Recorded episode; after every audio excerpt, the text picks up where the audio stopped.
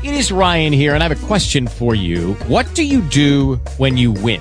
Like, are you a fist pumper? A woohooer, a hand clapper, a high fiver. I kind of like the high five, but if you want to hone in on those winning moves, check out Chumba Casino. At ChumbaCasino.com, choose from hundreds of social casino style games for your chance to redeem serious cash prizes. There are new game releases weekly, plus free daily bonuses. So don't wait. Start having the most fun ever at ChumbaCasino.com. No purchase necessary. Group. Void were prohibited by law. See terms and conditions. 18 plus.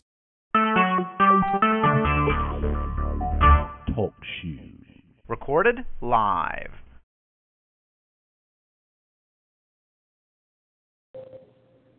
Game for something? You get your lines back? I, it's not my line anymore. Oh, it's my line now? Hi, everybody. Welcome to the show. There.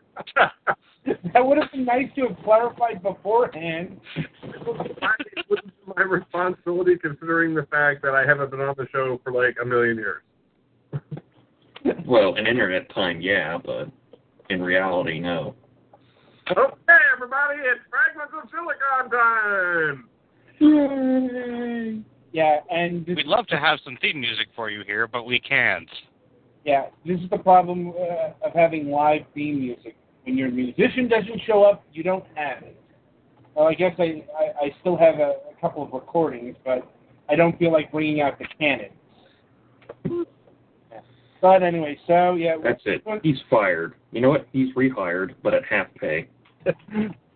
Anyway, so welcome to another installment of Fragments of Silicon. I'm your host, Adam, and this is your weekly uh, vertical slice of gaming goodness and geek culture.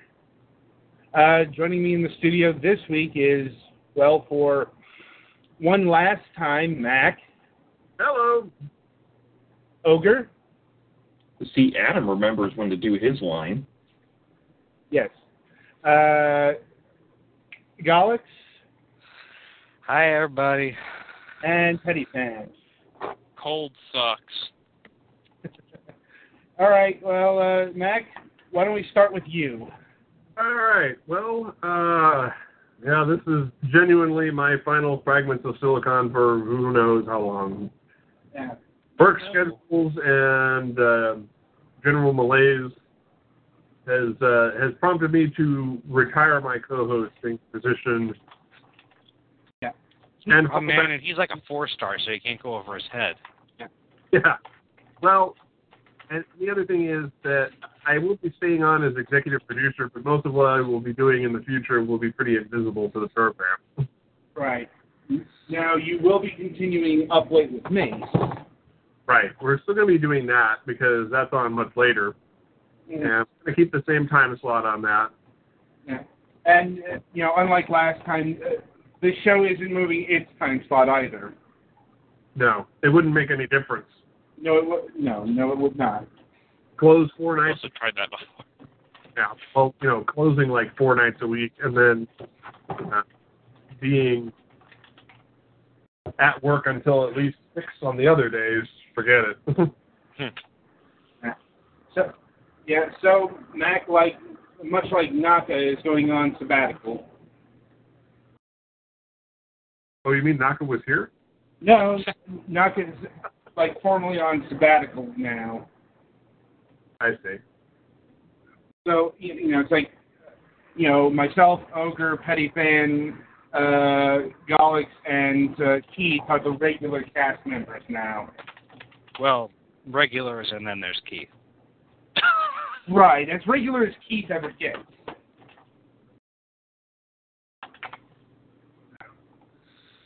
But, you know, that's for him, that's more his individuality.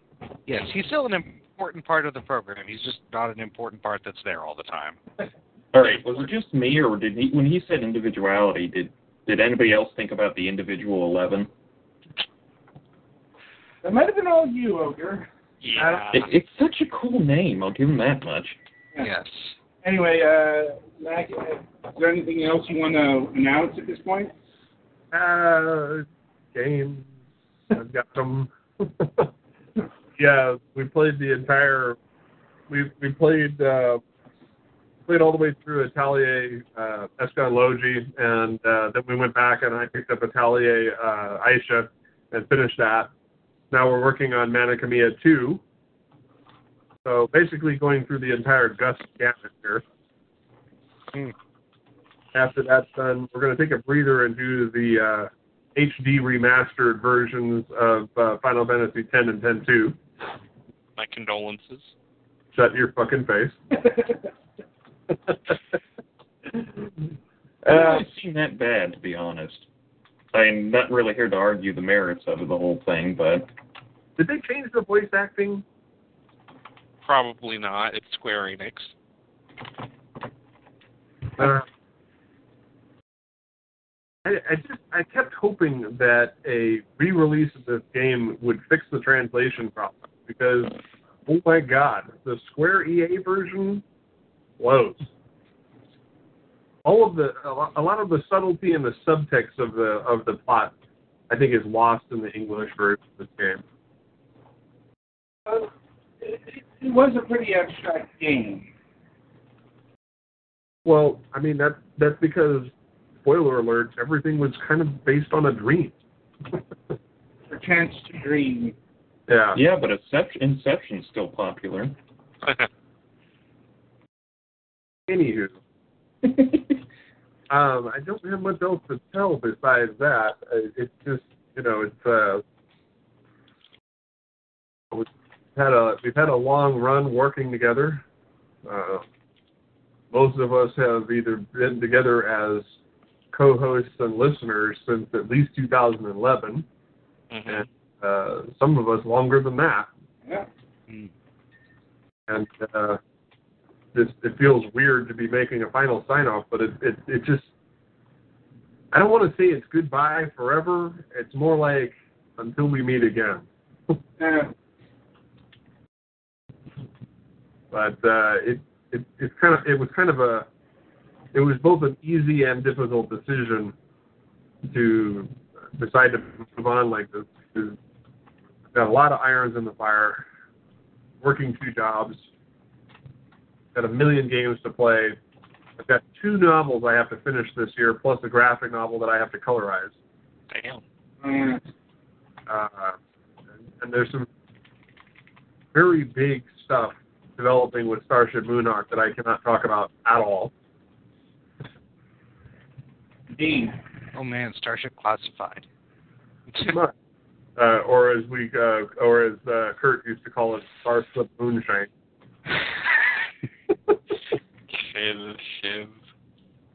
Well, we're like I said, we're still going to be doing Up Late with Mace. Uh, we're still sister shows. Yep. It's going to be cross promotion. Uh, sadly, Mike is still there. Oh, we haven't thrown him on the bus yet. Damn it. well, I haven't told them that this week is the season premiere, so.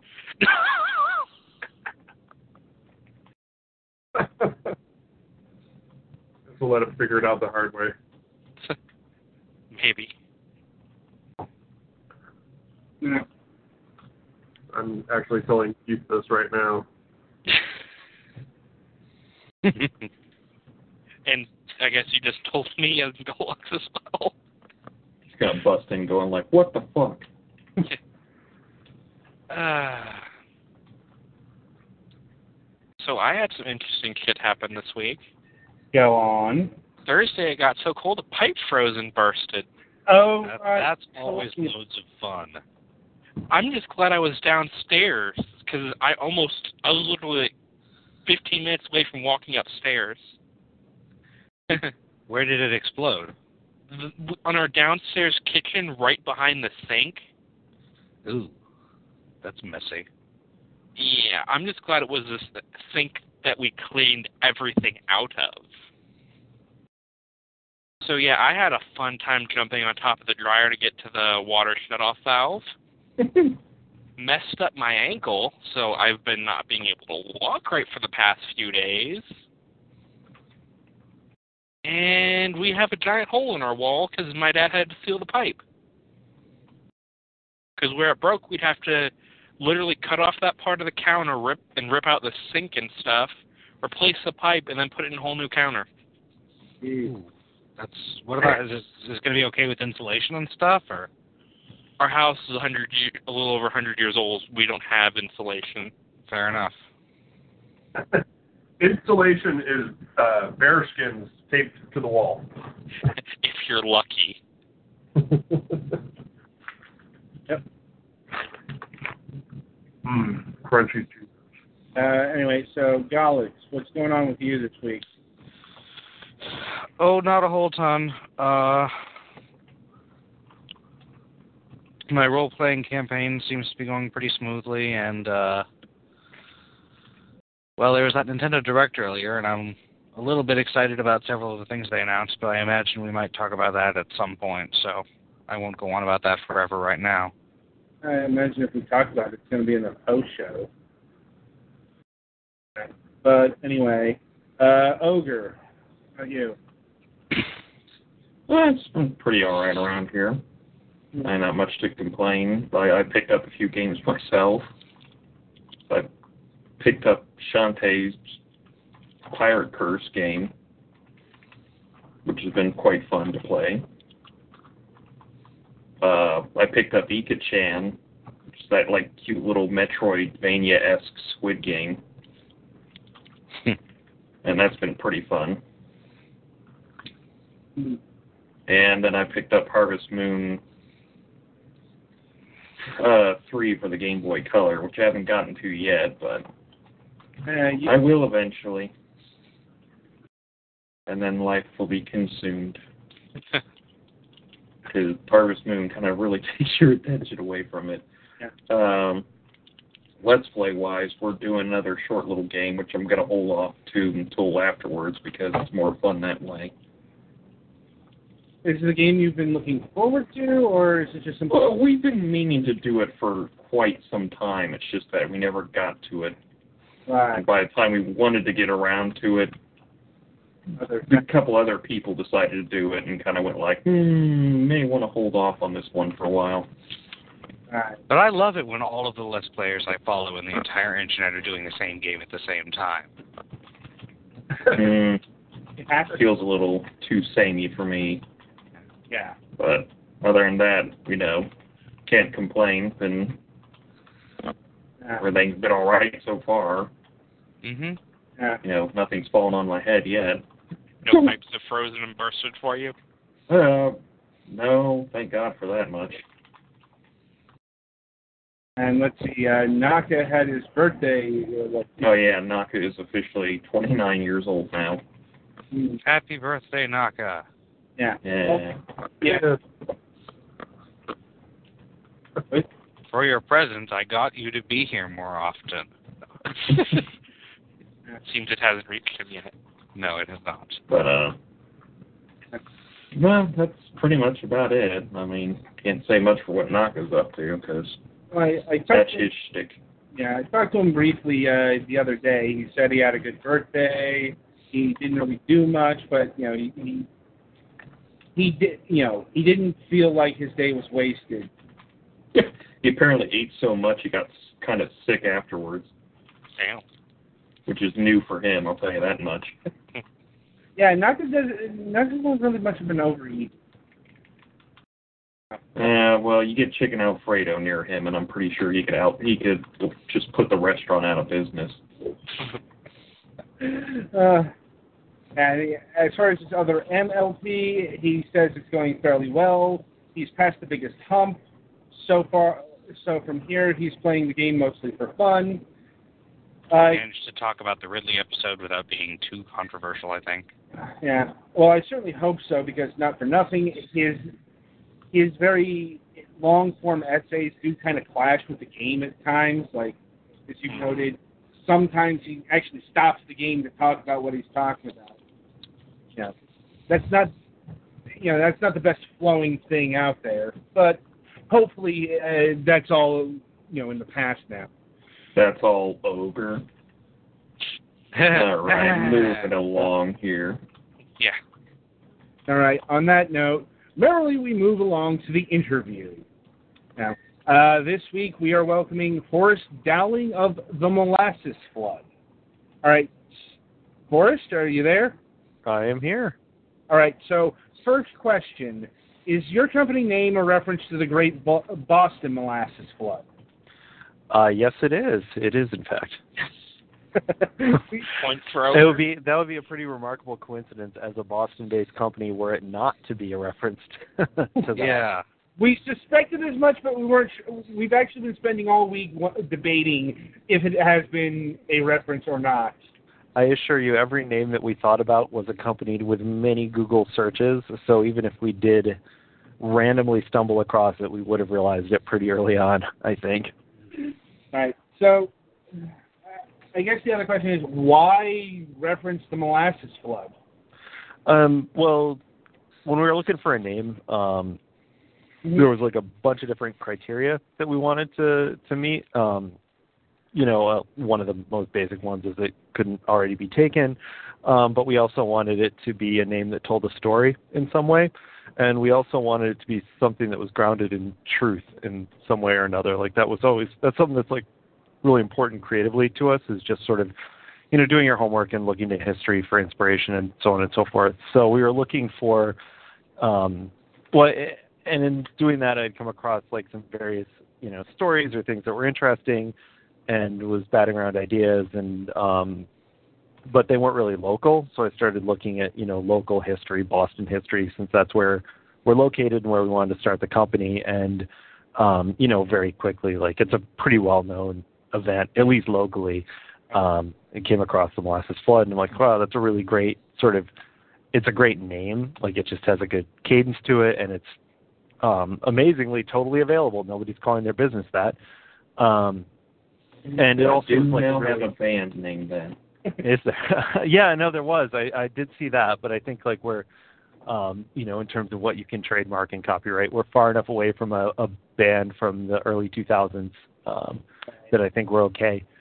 Um, and uh, it told an interesting story. You know, like it's one of those things that I think, you know, people hear about it and they kind of, it's like it's funny immediately because it's like a weird thing. The streets are flooded. There was literally a flood of molasses in Boston. Um, but then, you know, you learn more about it and there's actually like a really dark side to it. Um, you know, it was a people literally died. yeah, like it was it was totally a tragedy. Um, absolutely. Um, but it's one of those things where I really like that contrast where, you know, it's like a funny thing at first and then, you know, as you sort of scratch the surface a little bit, you learn a little bit more about it.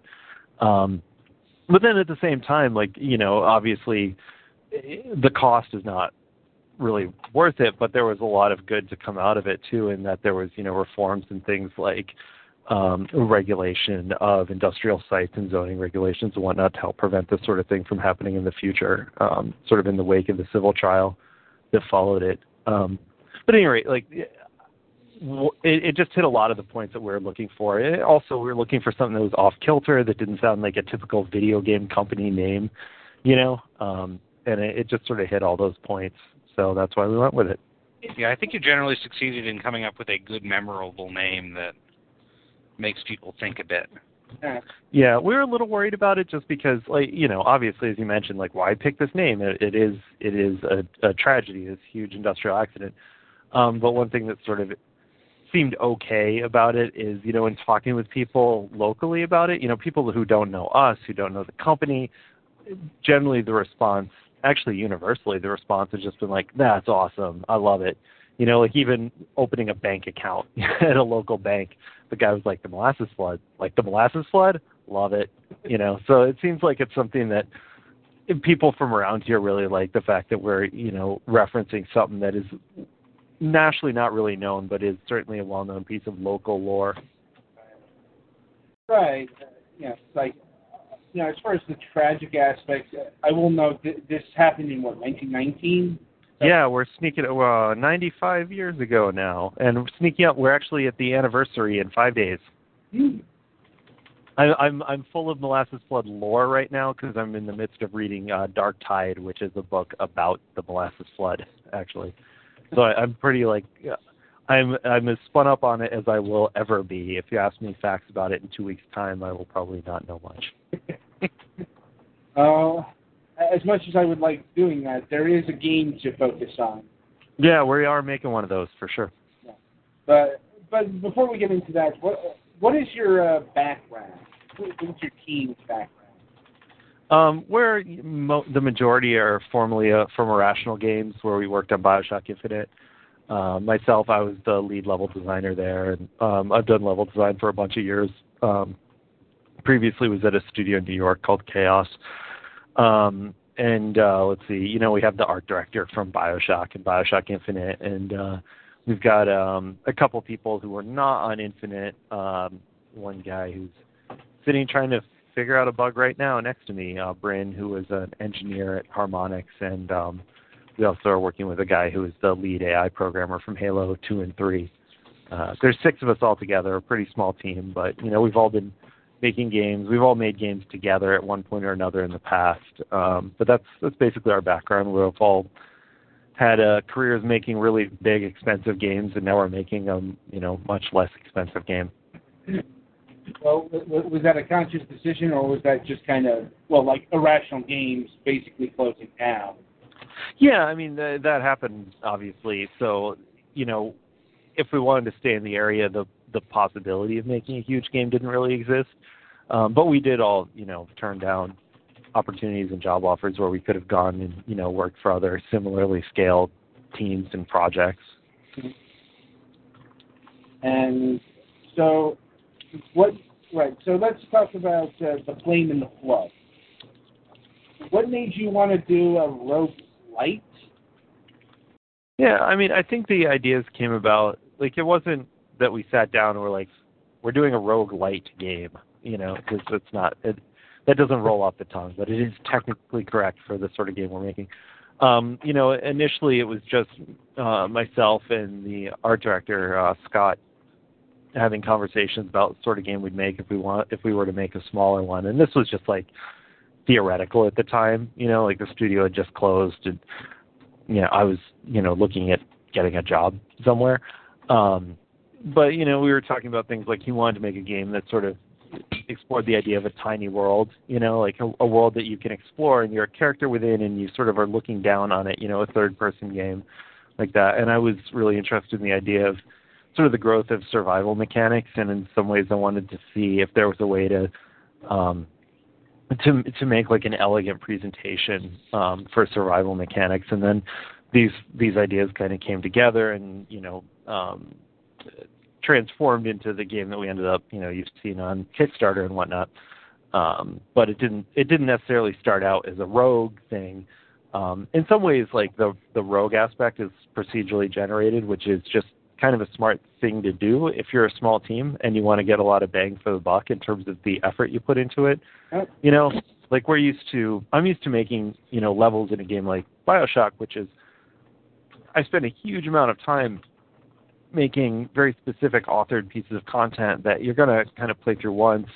You know, like I could spend weeks or months, you know, like we could spend human years of effort on, you know, one scene that a player blasts through in, you know, 30 seconds or something like that. And then they don't really want to play it again because it's they've seen it. Um, whereas, you know, the procedural generation side of a, a rogue game means, you know, that I can spend that same effort creating like systems that you can constantly sort of interact with and learn and have fun with over and over and over again. Um, so it, that was just very attractive for you know working with a small team and doing something where you know we knew we weren't going to make a huge amount of content, like a huge volume of content. Um, so you look at ways that you can get the most mileage for the the content you can make. Right. So that's kind of how we ended up there. Yeah, and we've uh, had uh, other developers on the show who who are doing the procedural generation. Now, uh, just to qu- clarify, you're calling this a rogue light and not a roguelike. Yep. What is the difference? So, according to the Berlin interpretation of the roguelike, um, and did my homework on this because I kind of a uh, stickler for language.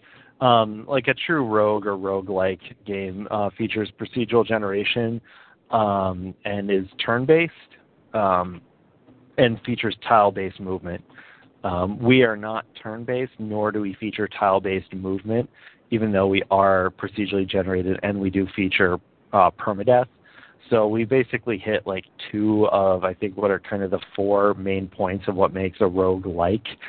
Um, the roguelite uh, is just like the technically correct way to say it because there are elements of rogue in that it is procedurally generated in permadeath, but we don't do the turn-based combat. We um, don't do tile-based movement. So that's, Interesting. that's why. I mean, if you just you know you'll look up rogue on Wikipedia and uh, you'll find all kinds of. Um, you know, Well, I'm sure the comment section is is robust in terms of the arguments that have gone down um, behind it, but uh, I just went with sort of the most current interpretation when we were putting together, you know, uh, writing about the game and what we were doing. Right. Uh, I, I'm sure there there's a lot you know there's a lot of debate about these things. You know, Uh, you, like some people out there would be surprised how I don't want to. I'm not sure what the proper word is to use. I want I don't want to say pedantic because it, it's not being overly you know analytical, but You could describe me as being pedantic about it. That's fine. I don't. not, I'm not, not, not you. I'm I'm not going to judge. I'm not going to. I don't mind it. I, I will embrace that label. I'm not talking about you. I'm talking about you know like people who get way too worked up about term terminology. Yeah, you know, I I think there's value in just sort of understand like being a stickler for what language means, you know. Right. Um, but uh, in this case, like uh, we could have gone roguelike, and I don't think anybody would have really called foul or anything like that. It's more just you know uh, me being silly about it, I guess. Well, when I heard that, when, when I heard the term roguelite, I was wondering if the changes were of a variety that would have made the game easier or anything, because light has sometimes has implications of easiness, but it sounds like uh, you just went for. I mean, you still have the the permadeath and the procedure generation are basically the parts that often make rogue games very hard. Although some of that depends on whether or not they're kobolds in the first level that can randomly spawn what they want of death. sure, Um, sure. Uh, um, but the things that you seem to be doing are mostly those things that are sort of the spirit of the thing, but you are le- letting up on some of the mechanical stuff Yep. that is arguably more archaic in design. I mean, yeah, may, I, I like so. turn-based stuff, but Yeah, me too. Like actually I, I love you know, one of my very, very early inspirations was actually um uh I was playing a little game called Hoplite on my phone. I don't know if you're familiar with it.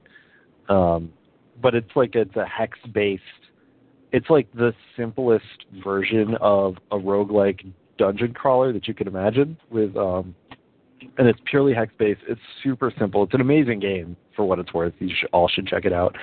Um but I, I was like I guess from the start of things I was interested in like boiling things down in a way, like getting to the heart of, you know, what makes something work. Um so in, in some ways like I I think that, you know, tile based movement or turn based combat, that kind of stuff can be really interesting. Um and not necessarily archaic. Um but it wa- it just wasn't right for what we were doing. That's all. mm, So, well, let's talk about the actual name. Is the Flame in the Flood a literal thing or is it metaphorical? Uh, I think it's much more metaphorical. Right. Well, what what is like the story of the of the game? Um, I'm not going to go into like too great a detail. Like I think that you know we we've talked a lot internally about the story and what is significant and what is not. And for us, like the most significant story, the top one is just the story of the player's experience. So you know we're first and foremost focused on like the mechanical experience and building um, like a set of mechanics and uh, you know um, loot tables and uh, encounter tables and stuff like this, so that you actually have like an interesting arc um, every time you play. And then like the second more important story for us beyond the after the player story is like one of the mood and tone of the world and just creating like a feel um, more than a specific plot or narrative. And then after that is sort of the plot and the overarching narrative that occurs, but that's the sort of thing that we want the player to piece together slowly as they play through the game. Um, like through multiple times. The idea, you know, like very much like a classic rogue type game.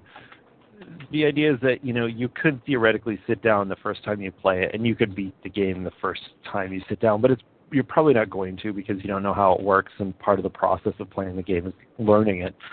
Um, but also part of the process of playing this game is as you travel and explore, you're going to encounter people in this world, and you can you know have conversations with them, um, and they can start to fill you in on like what's going on in the world and you know um, like what's happened and where it's going and how you fit into it and all that. Um, but that's the sort of thing that builds up over time because there's no way to play through the game and see everybody and get and learn everything, you know, in one shot. We we want things like, you know, encounters with with people to be a pretty special thing when it happens. Like it's not something that just every minute or two you're you know, you hit a conversation tree.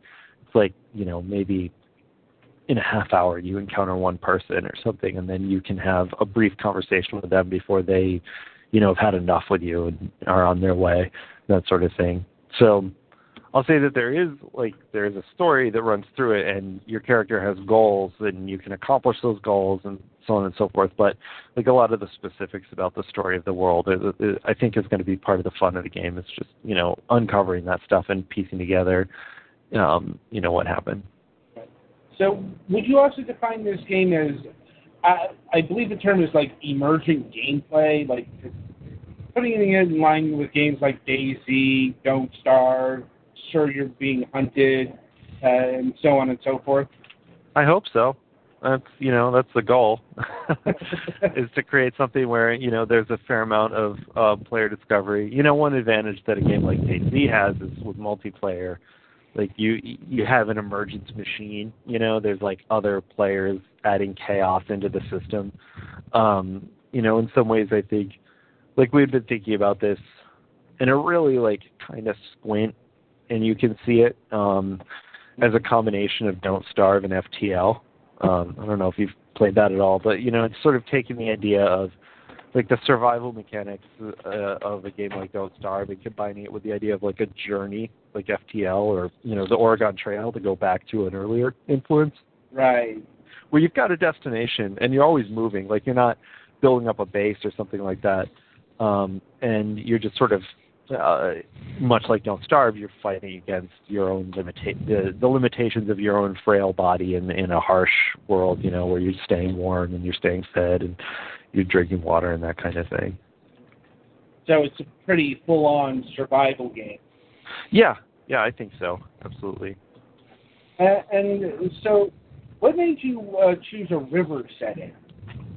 Well, so we knew one of the sort of the early ideas that we wanted to do, like one way that we wanted to, you know, make ourselves different from other uh, other survival games because there's a lot out there. Was really focusing on the idea of a journey, you know. So it's like, it's it's what you got in your in your backpack, and you know, as you as you go on your your trek. And we started thinking about like, well, what are there? What are different ways that we can manifest a journey? And then we also need to keep in mind, small team. We can't build, you know, North America. Um, like it just wouldn't be plausible. So we started looking at like journey and uh, you know the idea of the journey and um, the river is like nice in that it's contained. You know, in that you know you can go down a river, and if you're traveling a river, you're limited, you know, in some ways in terms of where you can go. So we're like, well, we can do that. And then there's also this really great sort of there's a there's a great history to the idea of the fiction of traveling down a river. You know, there's like Huck Finn and um, Heart of Darkness and so on and so forth. And actually, um, we pretty quickly arrived at like shooting for sort of Southern America um, as a tonal inspiration. Um, and I, I think uh, Scott and myself had both watched Beasts of the Southern Wild um, around that time, and were in love with that world. So then the idea of like the flood and the river and the South, like they all sort of coalesced, and then the river fit in with all that as well, and that's um that's kind of where all that came from. Well, it certainly gives it a unique aesthetic.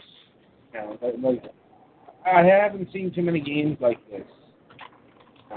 I hope so. You know, it, it helps that I, I get to work with um like one of the things when starting this company, you know, I was sort of weighing like um go indie, start a studio and don't get paid at all. Um versus, you know, going to, you know, take another job doing a similar like a design lead position somewhere, which would be similar to what I was doing before. Um, but one of the reasons I decided to do this is had the opportunity to work with the guy who was, you know, the art director on Bioshock and Bioshock Infinite, and I thought, you know, um, I do not really have you know, this opportunity to like start a studio with a guy of this caliber and quality does not come along every day. It's like uh, the opportunity came along, so you might as well jump in. Yeah, yeah, exactly. Well, I mean, well, how's the indie experience been for you so far? Um, I've it's been great for us for sure. Um, you know, I- in some ways, like we're super lucky. You know, we've we've got a lot of really experienced friends, and you know, people who are able to help us out a lot, and have been able to get a lot of great advice. And you know, even before like showing anything off or you know launching a Kickstarter, we're able to get really experienced people to just help us.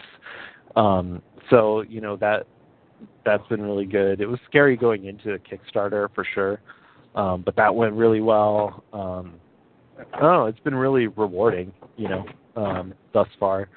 Like it's certainly, um, it's not as comfortable as you know just working for somebody and having them kind of you know p- give you a paycheck every two weeks and give you health insurance and you know all that stuff. Um, so it, it's a little scarier in that regard, but it, you know it's um, it's really rewarding too to just kind of come into work every day and you know what I'm doing is what I exactly what I want to be doing with a very small group of people who exactly who I want to be working with and um, yeah it's uh, you know it's great so far.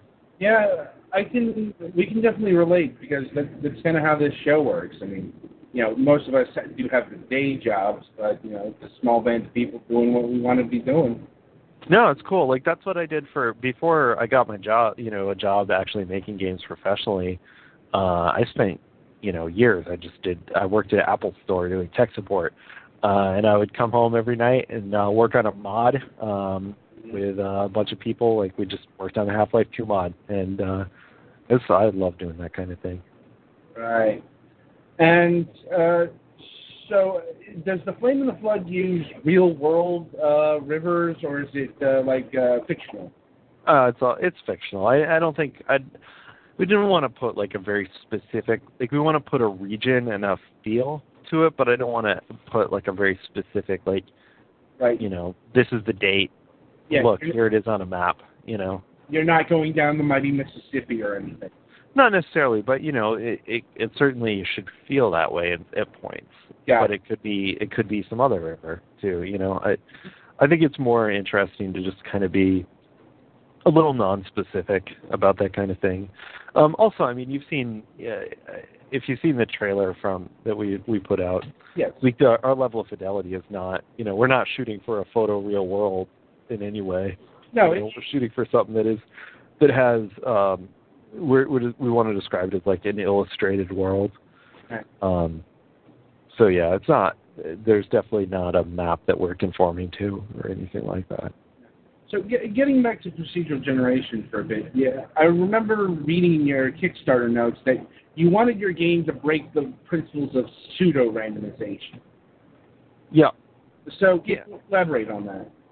Yeah, I mean, basically, it's like the idea is that you know things are, um, things come in in a way that is not the same every time, but there's a fair amount that's authored about it as well. So what we're really doing is the programmers are are writing a lot of code to essentially assemble a lot of authored components.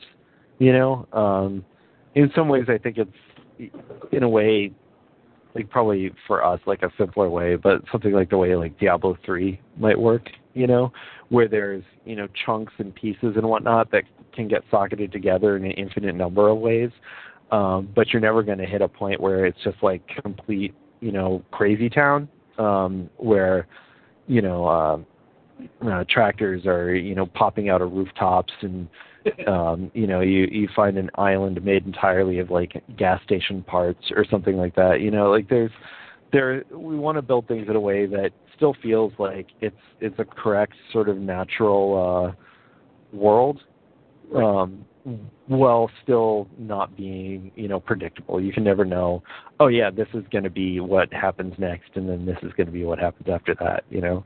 Um so that's kind of um, the idea there is to sort of try and get the best where you get the replayability from you know not really knowing exactly where anything's going to be, um, but you still feel like you're in a coherent world uh, uh, as you play. Right, that makes sense. That makes sense. I mean, uh, you know, you, you keep it grounded in reality, so to speak. You know, Yeah, or at least within a, our own internal, like you know, our own internal rule set. Right. Like it's internally consistent, I guess. And so, uh, tell us a bit about the crafting system. Um, it's not you know groundbreaking in any way. It's basically the way the system works is you've got a long list of recipes and we show you what you can or can't craft. Um, we're still trying to decide exactly how much we want that to be driven by discovery and how much we want that to be sort of the knowledge that the character that you're playing as has. So then through the UI, you as the player have that knowledge. Um, but essentially the way it works is you find components and uh, you have recipes and you if you've got all the components you can make the thing. Um, and and that's about it. Like it's not um, we're not doing like a highly analog crafting system or something where you know you could take a stick and then just start slapping weird things onto it and then you have a stick with stuff on it. Like it is very much um, things like you know find a certain number of like hides and you know the the cord you need to bind it together and then from that you can make a jacket. Um, you know, it is very much like uh actually like the Don't Starve crafting system, or um it's not that dissimilar from um like I've just been playing How to Survive recently. I don't know if you guys are familiar with that game or played it at all. I've, Um, I've heard of it before. they they just have a very simple combined crafting system where you know you can combine two things and then that makes a part that you can then combine with other things to make another part and you know so on and so forth. So eventually in, in that game it's about fighting zombies so you end up with things like you know the the riding lawnmower that's a shotgun slash chainsaw or something um that you know you get through like combining uh half dozen different things. But that, that's the basic crafting system is you find different pieces and then you can craft stuff and then you know the there's also like the fire component. There's certain things that you can build that you can only or make that you can only make with fire um, but some of the stuff is really simple like you're not making necessarily really complicated stuff we're looking a lot at you know just basic survival wilderness survival and guides and that kind of thing um, so a a thing you could craft for example would be uh, sterilized water um, is the thing you can craft. Like you can get water anywhere. You're on a river, but it's like a flooded river and it is highly suspect. And you can drink that water, but it's not like that's not a good idea. Um, which, if you you know have any experience with any sort of wilderness survival, generally you don't just drink water you find lying around, um, particularly not in a flood situation. So you know you need to do things like find a fire or find a place you can have a fire. Uh, and then if you've got a bunch of you know suspect water, you can you know purify it there, uh, or also you know if you'd collected um, things like uh, elderberries, which are can make you sick just eating on their own, but if you stew them, they you can get rid of the toxins and then those become edible. Or milkweed, you know you can stew that to the point where it, it becomes edible, um, that kind of thing. Like we're trying to keep it all very grounded, you know, the sort of things that you would see from like a modern standpoint, like if you're watching um, Survivorman or something like that, you know, the sort of stuff that you see Les Stroud doing in the wilderness is kind of our our goal for that kind of thing, you know. Right. Um, and let me see. So, what can you uh, tell us about the uh, player character? Is it a, is it an avatar or is it uh, her own character, the scout? Yeah, I think that it's somewhere kind of in between. Like we don't want to put a lot of language into it. Like we don't want to put words into her mouth for you because you know you're as a player you're inhabiting this character, and I think that that's like a sort of a fine line to walk. Where you know do you make the character you're playing as be like this fully fleshed out character with their own personality that maybe disagrees with you, the player, or do you let them be like a full on um like just a cipher that holds you as the player and your inputs and they're just an extension of what you want them to be. So for her we're trying to, you know, sort of land somewhere in the middle where she's got some personality but it's expressed more through animation than anything said. Um and she's got experience and that's sort of we're using that as an excuse for things like how you actually know survival stuff you know, um, because she knows survival stuff. So, you know, by extension, you, the player, knows survival stuff. Um, and she has her motivations and goals, which is, you know, it's our job to communicate those to you, so you, you know, want to do that. But at the same time, I don't think she's like, like I couldn't tell you the politics of her or anything like that. Like she's not a full-on character in that sense, you know. Um, so I, I feel like that's not a great answer, but the, our goal is to basically be somewhere in between, where there's somebody that there's enough about them that has like a personality that you can relate to in some way, but there's a, there's little enough that it doesn't sort of override your desires, you know, as a player, and you don't hit points where you're just like, well, that's stupid. Why are they doing that? You know, like it's it is your character. You are playing this game, Right. and you know, driving. And uh, speaking of characters, uh, what about the animal companion? hmm Yeah, Aesop is uh, just your your your faithful dog. I mean, I think in part we wanted Aesop to sort of serve. Well, I think the topic later is uh, uh, fable, if I'm not mistaken, and I I think that that's like actually a good use of a dog. Like we wanted, in some ways, um, to create a character that you could travel with that would reflect more of the emotion of what's going on um, than the character themselves would. So that was one of the reasons that we wanted a dog companion. Um, there's a mechanical reason, like it's also a source of you know extra inventory spaces. Um, and a means of softening some of the blow of you know permadeath in that you know Aesop is kind of magical in that when you when you die in the world when you start a new game Aesop's going to have the stuff that was he was carrying um when your last game ended. Um and then there's also just the fact that like I have a couple dogs the art director is a dog lover like we just like dogs I love dog companions. Like I think that there's something just uh, in some ways like sometimes we'll do things that are maybe not the best idea but because we really like the image of it. And i just really love the image of just kind of going down this river on this lashed together raft. It's just you alone in the big world except you've got one friend with you and that's your dog. Um and we also we do want aesop to do things like help sort of serve like a ui in some ways you know call out things in the world maybe um, point out things that you didn't you wouldn't have been able to see were there that you can collect that can help you survive that kind of thing And uh, and what about the raft? yeah the raft is just kind of a fun like it's a, a cobbled together uh we call it the piece of ship um it's just uh it's just like sort of a a junk raft that um has been put together by pieces of you know various detritus that that's been scavenged and whatnot. And uh as the player plays um uh, one of the goals we hit with our kickstarter we wanted to be able to support customization so you can upgrade it in various ways. Um and there's you know a couple types. There's cosmetic upgrades where it's just you know you add flags or different hood ornaments that kind of thing. Like the design of it right now is really just um about eight barrels uh with a bunch of planks of old you know the planks are old uh business signs and stuff lashed on the top with the hood of an old car on the front it's sort of a storage spot um and uh a a buck skull uh sitting on the front of that so the the idea is we want people to be able to you know like get different hood ornaments and different you know like put a flag on it, put different signs on it, just customize it in different ways. Um, but it's it's basically just a we want it to just be like a cool looking lashed together junk raft basically. Yeah, I can definitely see that idea coming through. And uh, let me see. So tell us a bit about the music. Yeah, that's by um, a friend of the studio, uh, Chuck Ragan, um, who was uh, he was frontman in Hot Water Music, which was a uh, sort of post punk band that was uh, big through God, one of the most active, like l- late '90s, much of the 2000s, um, and he's doing more like alt country now. Um, Yeah. doing a lot of solo work and whatnot. And um, we knew we wanted, you know, music to be an important part of the game, and we are looking at different sort of potential musicians that we could work with. And uh, uh, Scott, the art director, had suggested he's like, hey, well, you know, I've done album art for this guy for years, and we've been great friends for you know since our college days, which was a long time ago.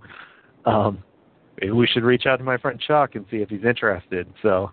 Um, you know, it, it helps to have friends, you know, that that have these sorts of connections. So we got in touch with him and described what we wanted to do, and he was he was like, "Yeah, man, that sounds awesome. All about it. Let's do it." And uh, he was pretty much immediately on board. Like he's he's a big outdoorsman himself. Um, like he's usually uh, sometimes I have a hard time getting a hold of him if we need to deal with something because he's you know just disappeared into the country fishing uh, for a while. Um, but yeah, he he was just really into the idea of like making music for a survival game, and we really wanted something that we thought music wise, a lot of what we were aiming towards was things that you know were acoustic, um, were traditional American in many ways. Um, we were looking at like various types of um, folk and country and bluegrass and that kind of thing, and what he was doing felt like a, a perfect fit. Um, and you know, it helped that he was really into the project and was on board with it. So uh, we got lucky. Like the the track in the the the Kickstarter trailer was it's called "The Flame and the Flood," and uh, obviously he wrote it based on the game. Like we had given him a whole bunch of sort of words for you know mood and tone and whatnot that we wanted to achieve, and um, we said, "Here's the trailer." Uh, gave him a rough cut, and it's like you know two two and a half minutes long. Uh, here's what happens in it, and here's kind of the moods we want. And he was like, cool, and he turned around this great track uh, for us. So it ended up working out working out great, and I'm really excited to hear what he does next. Um, as far as actually like recording the full album uh, to go along with it. So, uh, so is he recording a full album for the, for the game, or is it based on the game? Uh, both. like he's he's recording a full album. Um, and there's going to be you know instrumental pieces. There's we're using it as the score of the game uh, as well. So it's it is for the game, um, but it's based on like all the various ideas and you know um, the the story of the game and the world and whatnot. Now, uh, now uh, onto the Kickstarter campaign. Uh, you reached most of your funding goals and stretch goals. Yes. Yeah, uh, the only one we didn't hit was um, we had had a uh, PS4 stretch goal uh, that we did not reach. So, and on that note, is uh, is this game only coming to like the PC? Uh, uh, that's the only thing we have to announce at the moment. You know, it's you know, as an indie studio, one of our goals is you know you want your game out as many places as possible, and we're gonna you know we're working to see how we can support you know additional platforms uh, down the line, but we don't really have anything yet that is solid. Uh, at this point, the the plan is we support the PC, like we said, the Mac version, uh, like we said, obviously, um, and hopefully it does well, and that puts us in a situation where we can bring it to additional platforms down the line. Um, but it's not one, it's something that it's not you know um, as expensive or crazy now as it was a few years ago to do that sort of thing or to bring it to consoles, but it's not nothing either. Um, you know, and it's not even so much the costs and whatnot of bringing it to the consoles; it's the time that it takes to do so and support them on our side um, that we need to account for. Uh, but yeah, nothing's off the table yet, um, but nothing's on the table aside from the PC and Mac version either. So we hope we hope though we we've had a lot of requests so for console versions, so we hope that we can do it and we are supporting right off. uh, You know, from day one, it's been our goal to support um, uh, gamepad, um, even for the PC version. Like I'm myself, I spend like when I go home at night, I've been you know sitting at a computer all day. Uh, I tend to even when I'm playing a PC game, like recline my chair and put my feet up and kick back and play with a controller. Um, and I know Scott's the same way as well. So for us, uh, you know, it's really important, even though we both are primarily PC gamers, that we support the controller because we're also, I don't know, maybe this is like uh, a, a sin in the world of PC gaming, but I'm primarily a PC gamer who usually uses a controller, so that was really important for me. For me, it depends on the game. You know, it's like if I'm playing a console-style game, then I'll use a controller. If I'm playing like an FPS, I gotta have the mouse and keyboard. Because See, this is that's where I'm the worst sinner of all because I I play FPSs with a, a controller, but I don't I don't play multiplayer uh, with a controller. I like that's just well, why bother. that, that would just be mad. Yeah, I'm terrible with keyboards, but I don't usually play the kinds of games where you really need them. So Yeah. But uh, well, anyway, are you also investigating doing a Linux version? Yep, looking at it. That's going to be really when we're much closer to release. We're we're going to be looking at it. It's really going to come down to like how good is Linux support um, through the engine, where through Unreal that we're using at the time that we we get there, and um, you know what's the overhead going to be. But you know, I, I would certainly like to do that. We had a lot of requests for that during the Kickstarter campaign. Um, but it's one of those things that we'll be able to say for sure when we're a lot closer to release and are, you know, hitting a point where we're essentially content locked on the PC version and have the Mac version pretty much done and are feeling good about that, and then are, can start looking at like, you know, what the, um, you know, what the possibilities are, or what the costs are going to be to bring it to another, you know, to additional platforms, or you know what what are our support costs going to be associated with bringing it to Linux?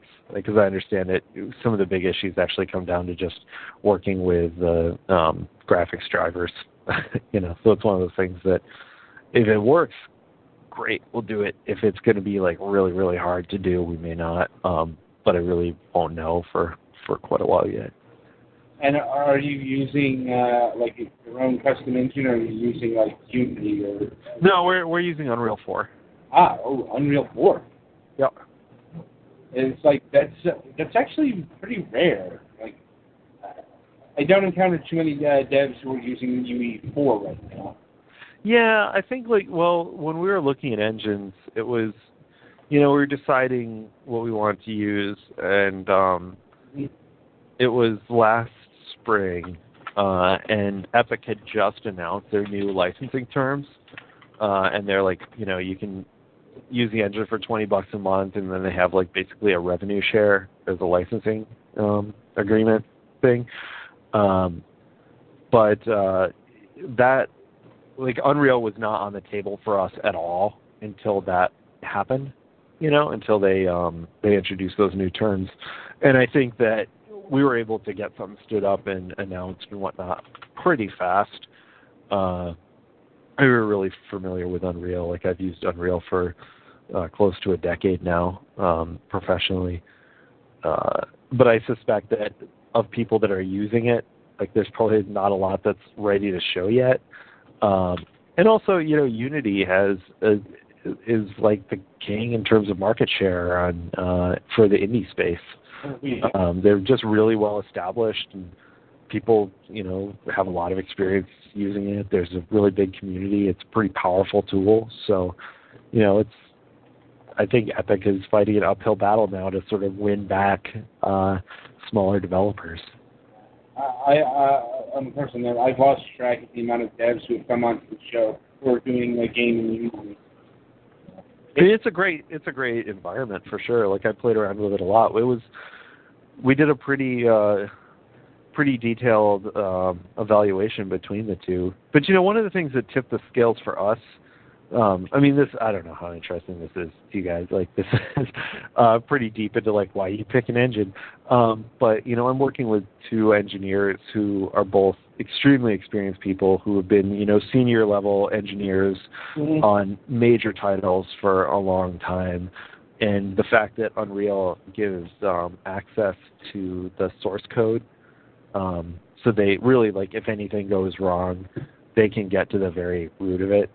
Um, I think the engineer who's sitting next to me is probably hating me right now for saying this because he is diving deep into it to try and find like a weird crash bug that we're experiencing. But the fact that you, we didn't have that access in Unity was pretty big, and also the fact that you know we've got uh, three artists on the team that know Unreal, have used it for a long time, and we knew that art was going to be really important for this game. Uh, and we also knew that we were we really wanted to leverage a lot of like the rendering technology of Unreal, that kind of thing. It made it an easy choice for us, but at the same time, like if somebody came to me, like uh, you know, uh, somebody who just graduated and like and their friends want to make a game, and you know they, whatever, I wouldn't necessarily recommend Unreal for them. Um, you know, it depends what they want to do. Hmm. Yes. All right, so we're getting a bit low on time. So just a couple of questions. Oh, sure. Sorry. No, that's that's fine. We- We like it when guests are very passionate about their project. Fair enough. Yeah. But well, how far along is the game at this point in time? I'd say it's really close to alpha, and alpha meaning like there's a uh, early access is um, doing wonders for just like making what alpha and beta and so on and so forth mean even more confusing and unclear. Um, but my my definition is somebody who you know done a bunch of games and has like an understanding of what alpha and beta generally means is like alpha means that everything that is going to be part of the final game exists in some form.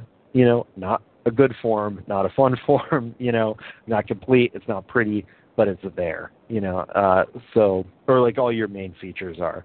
Uh, so we're very close to that point where like everything is in and working. Um, you know, there's a couple small, well, small like the AI stuff is not fully done yet. Like we have wolves, we don't have you know the full suite ready, but we're getting very close there. Um, but the game is playable. You know, you can travel down a river endlessly, and you well until you you know die of all the various things that can go wrong, and so on and so forth. And you can encounter wolves, and you can encounter people, and um, you know you can go to different places, and things randomly generate as expected, and so on and so forth. But that, that's where I'd put us right now.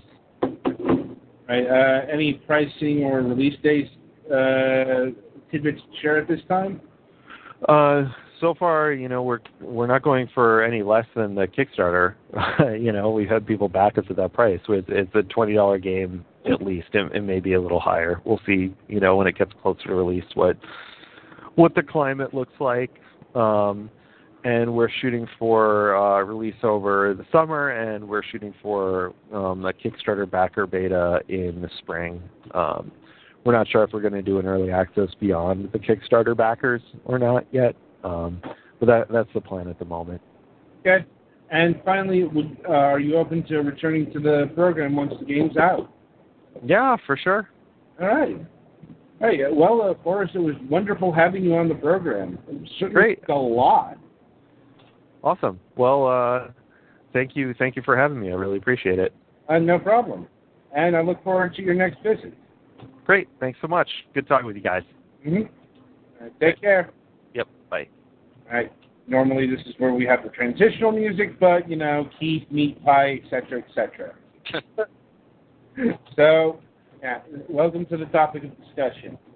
This week, we're talking about the Fable franchise. Well, more the Fable trilogy, but yeah.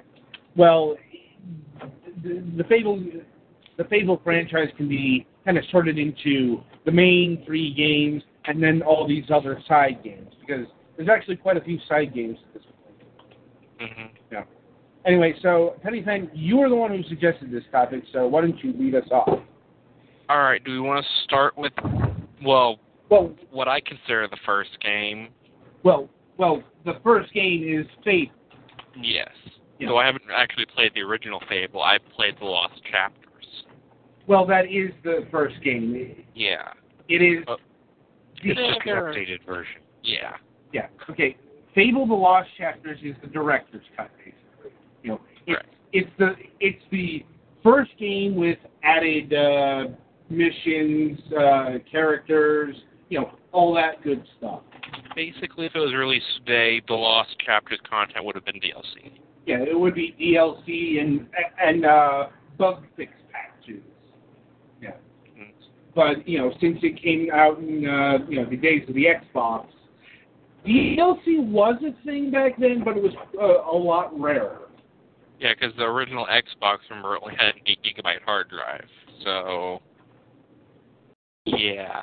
Plus, this was uh, plus Fable: The Lost Chapters was something that was geared more towards PC.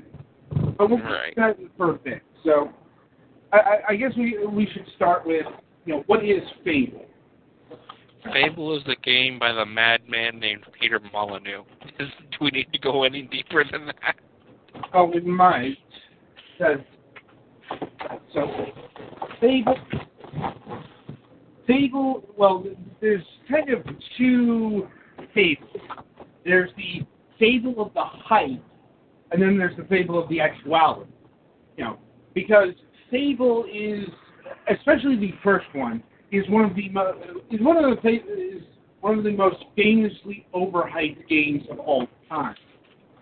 hmm I mean, okay, here's the original title of it, Project Ego. And I'm dead serious.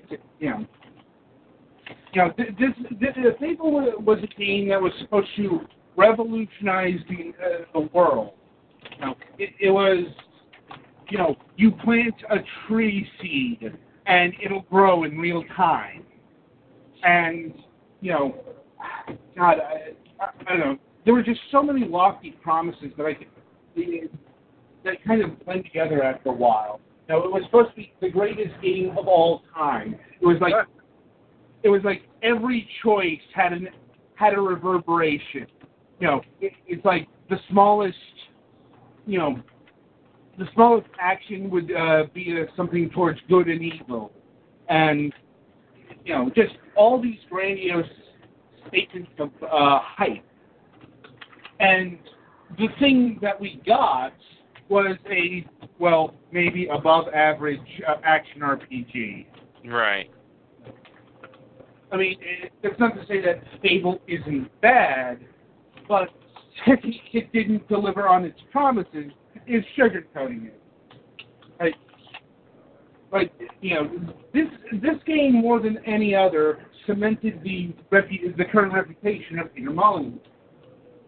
You know, Mainly that he's several steps ahead of what is financially plausible and possibly one or two ahead of what is technologically possible at the time of, you know.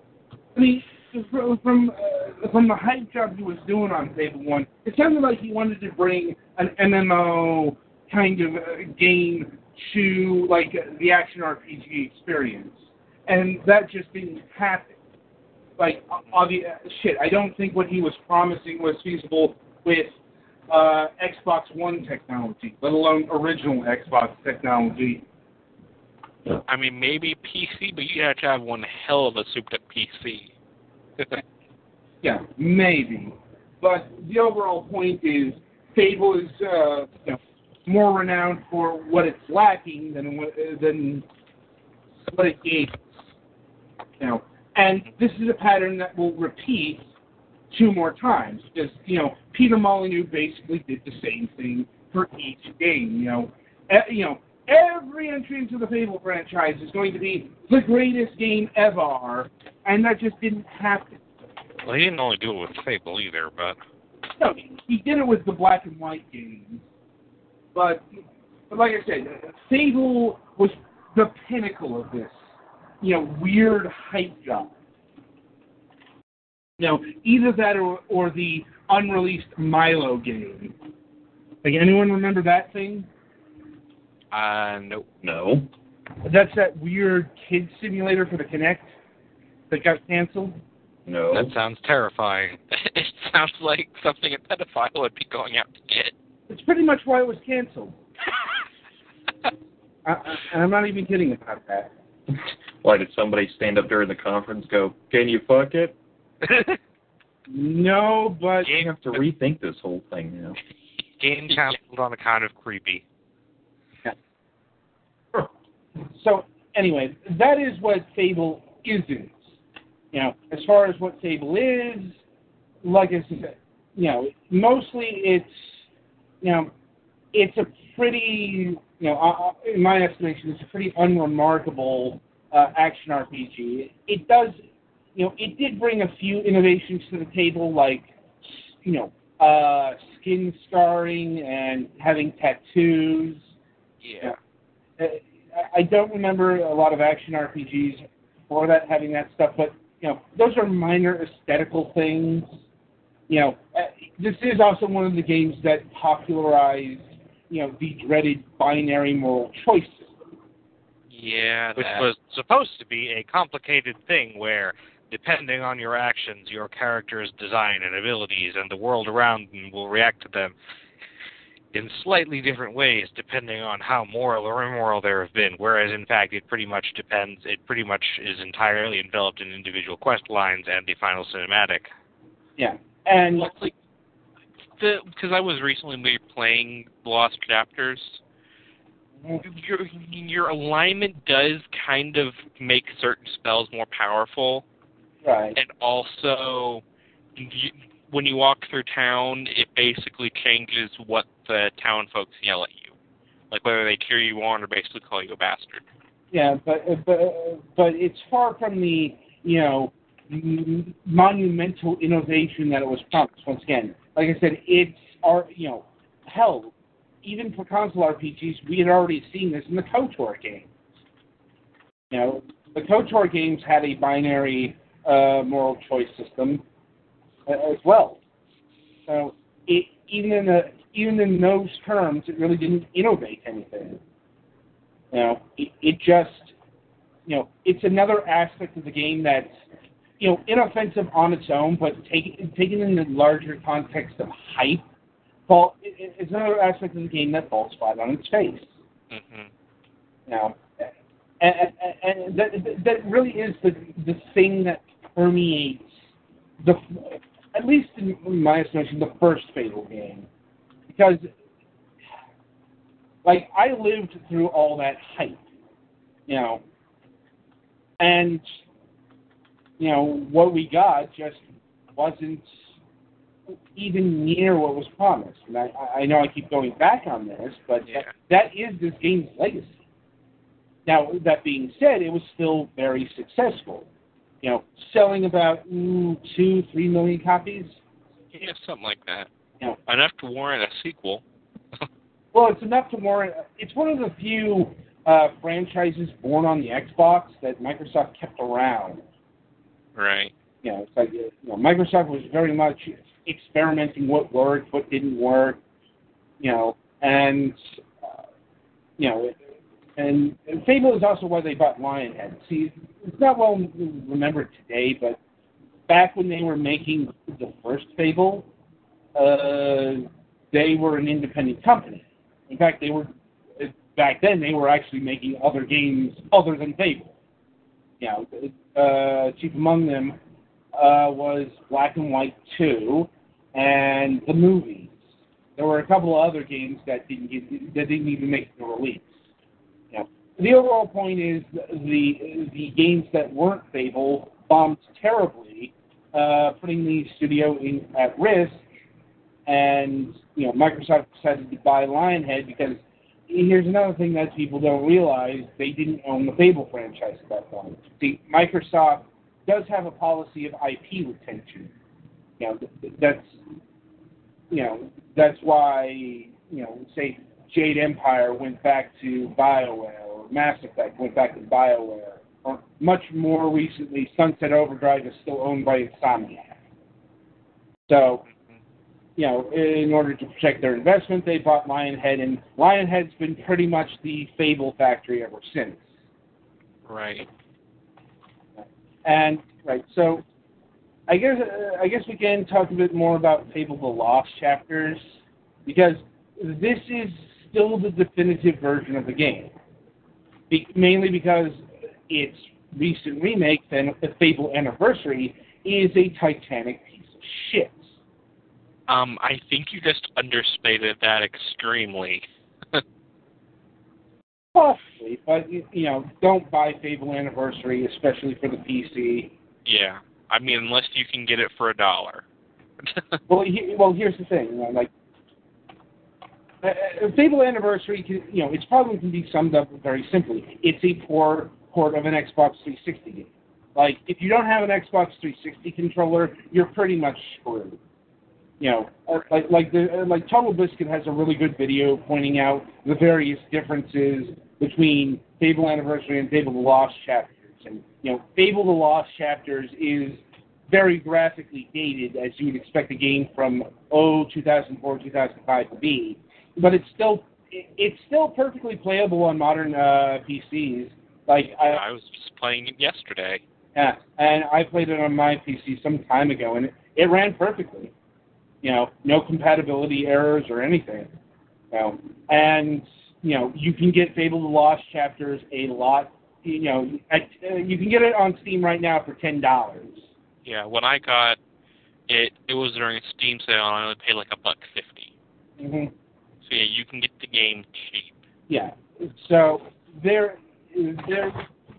unless graphics matter that much to you, because you know the only that that really is the only thing Fable Anniversary has going. It does have upgraded graphics, although you know, and I guess mod support. But then again, you know, Fable Fable Lost Chapters probably you know is moddable just by virtue of being a PC game. Yeah, I think there's an upres texture pack as well. Yeah. So which means there's no point for Yeah.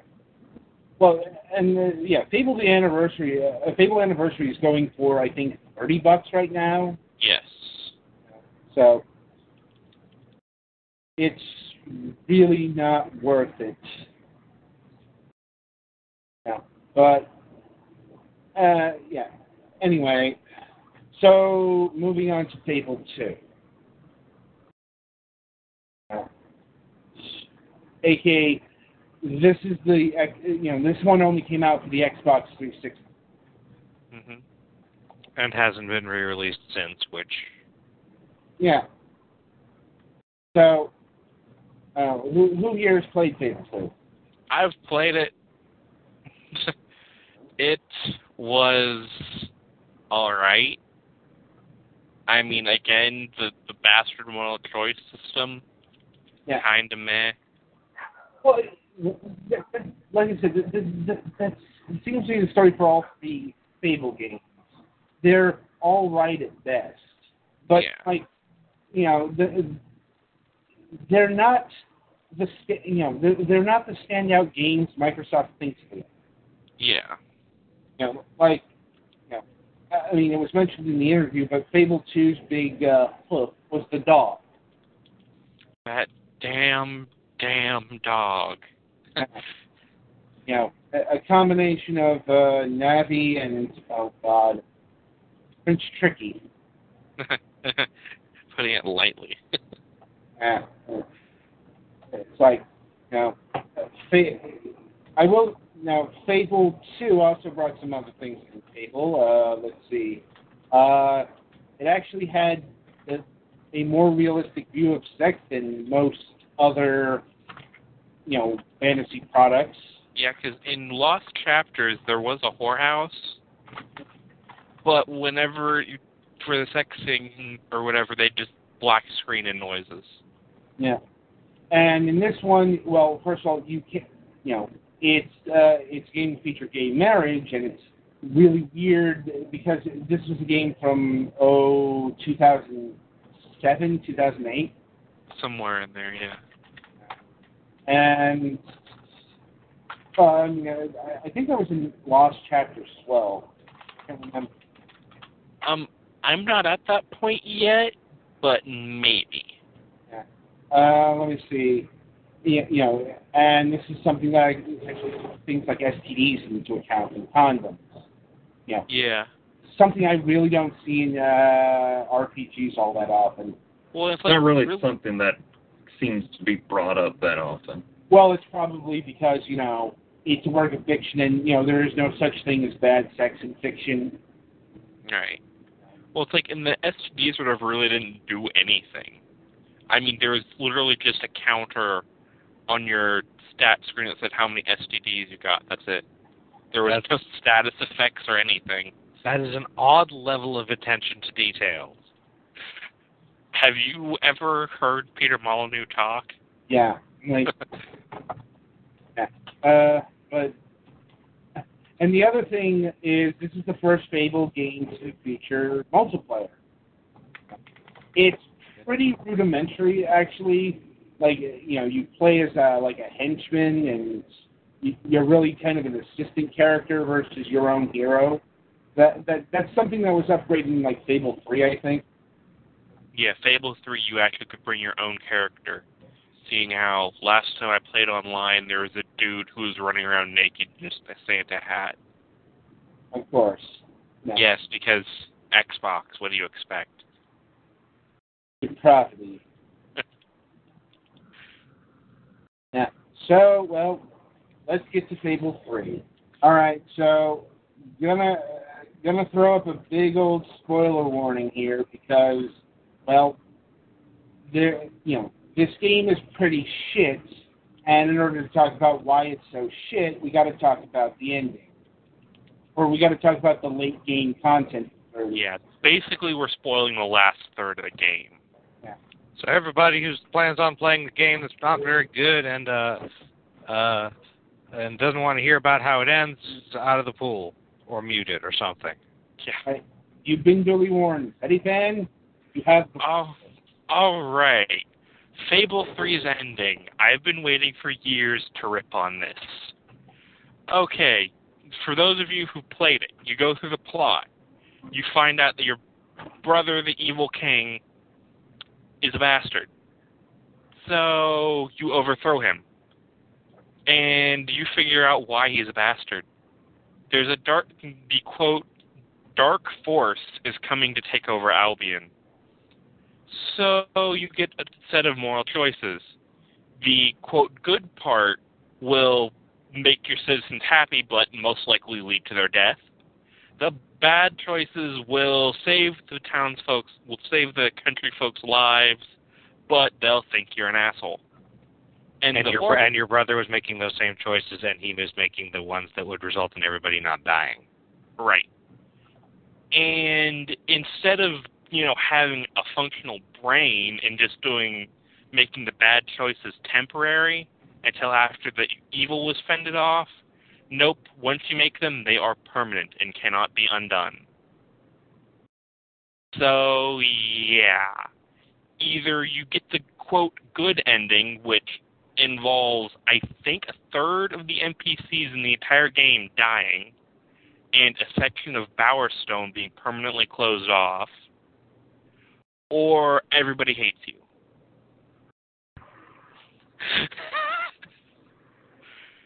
Because, you know, dynamic moral choice that totally doesn't make you hate the game.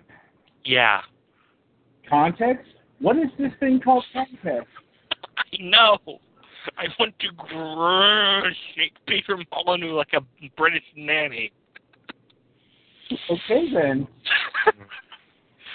I mean, don't get me wrong, the gameplay is fine. The story could use some work, but I like the faster paced gameplay of the other two, that it has over the other two.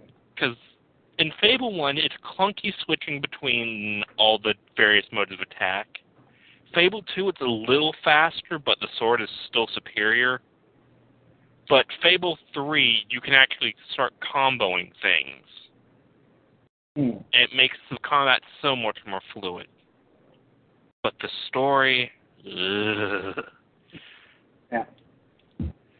And so, well, that's the main three Fable games, but those are not the only Fable games. Because there have been a number of spin offs. Let's see, there's Fable 2 Pub Games, which is, well, basically what the what it says on the tin. It's the Pub mini games from Fable 2, ta- uh, released as a standalone title. And, you know, it was a way to earn gold and some weapons. And Um, Fable 2 Pub Games was just gold. The um the what was the other one? The beat 'em up game. You earn stuff for Fable 3. Hero. Uh, That's right. I think that no, you're talking about Fable Heroes, and that was Yes. Fable the Journey. So, yeah, you know, so A bunch of things that were worse than Pokemon Dream Radar is what we're talking about. Yeah. So yeah, I, I guess the next major game in the franchise is Fable the Journey. You can call that major. You know, Fable. You can call that a game. Well, Fable the Journey was yet another fu- uh, fucking experiment for the original Kinect that didn't work out too well. Now, I I guess it worked out fine, but I, I don't recall a lot of call for you know, you know, having a waiting simulator uh, grafted onto the Fable franchise. Now, Yeah. uh, because Fable the Journey, I've seen it. You know, it's called an action RPG because it has level. You know, it has those RPG elements like leveling up and shit like that. But it's an on rails. I want to. I want to say shooter, but you know, you, it, it's more about hand gestures than you know firing. No, it's an RPG, rail projectile game. Yeah, something like that. You know, Uh, that hit the right spot. I can tell. But, you know, Fable the Journey came out and was, well, quickly forgotten. There's Fable Heroes, uh, an Xbox Live Arcade game, which uh, seems to be a, you know, a all ages dungeon crawler, which, uh, which according to reviews wasn't very good. Yeah. Yeah. So, you know, basically Fable's been faffing about for, with uh, spin-offs and remakes ever since uh, Peter Molyneux left. Like, Peter Molyneux left Lionhead and left the franchise, oh, after the release of Fable 3. Uh, he's, For a good reason. I mean, well, well, he, he wanted to do other things. You know, but, you know, he wanted to do other horrible, horrible things like Curiosity and Godus, Godus, whatever. Uh, but so finally, we'll we'll end this by talking about Fable Legends. So this one has cause for me uh, for concern because it's a multiplayer-centric entry into a historically single-player franchise. hmm You know. So you know, it from what has been released so far, it's a five-player uh, action RPG. You play as four, you know, four heroes and one villain. You know, Mhm. Know, and not much to say uh, beyond that. It it doesn't have a release date yet, I believe, but I wouldn't be surprised if it drops this year. Now, all right. So, final thoughts on the Fable franchise. I'm still waiting for Fable, the Fable, Fable of Fable. Fable 1 is. The Lost Chapters is good. You should go at least give it a look because it's cheap. The other two, get at your own risk. Sounds sounds like the whole franchise drags more ass than a dog trying to clean its anal glands. well, I'm the gameplay is fun at least. If you if you don't want to get invested in try and get invested in the story, they're they're perfectly fine games. But if you're a person who really likes a deep story, no, Be you're prepared look for a elsewhere. really bad attempt at that. Yeah, Not not even the kind of game where like they don't try and that's okay too sometimes. The kind of game where they're obviously trying and having no success. they're trying whatsoever. too hard.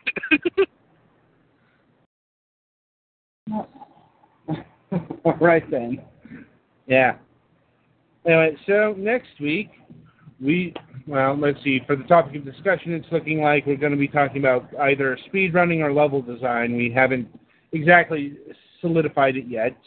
You'll find out next week. Or possibly we could talk about discussions about speedrunning discussions about uh, level design. That's a that's actually a thing we could talk about. Yeah, it's like combine the two.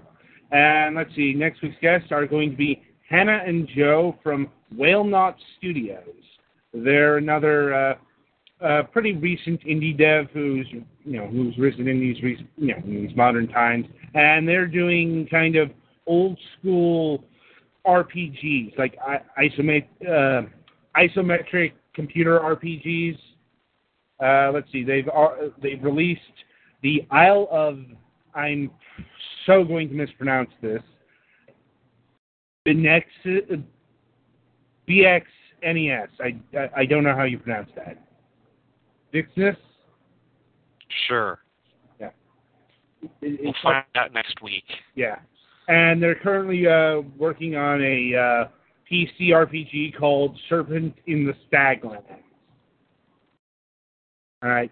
So until next week, all I can do uh, until next week, all I can do is wish you good gaming. All right then, and uh, love you guys, but who knows? I may see you never. Bye, Matt. Good luck with your endeavors. Yeah. Yeah, well, you assholes are going to Nope. meet me at the other show, so. I know, but I was Don't saying an auto part dropped on your head. Viewers. Yeah. So be yeah. So be sure to tune in uh, for Up Late with Mace. Coming up very shortly. We'll be opening the chat room soon. All right. Whenever I eat a Big Mac from now on, I'll take my hat off. Haven't they discontinued the Big Mac? no, that was a lie. Ah, damn. What world would you live in that would discontinue the Big Mac? Because that's not a world I want to fucking live in.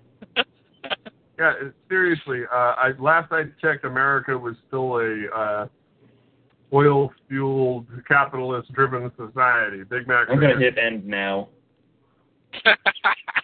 And Hello, it is Ryan, and we could all use an extra bright spot in our day, couldn't we? Just to make up for things like sitting in traffic, doing the dishes, counting your steps, you know, all the mundane stuff. That is why I'm such a big fan of Chumba Casino. Chumba Casino has all your favorite social casino style games that you can play for free anytime, anywhere with daily bonuses. That should brighten your day a little.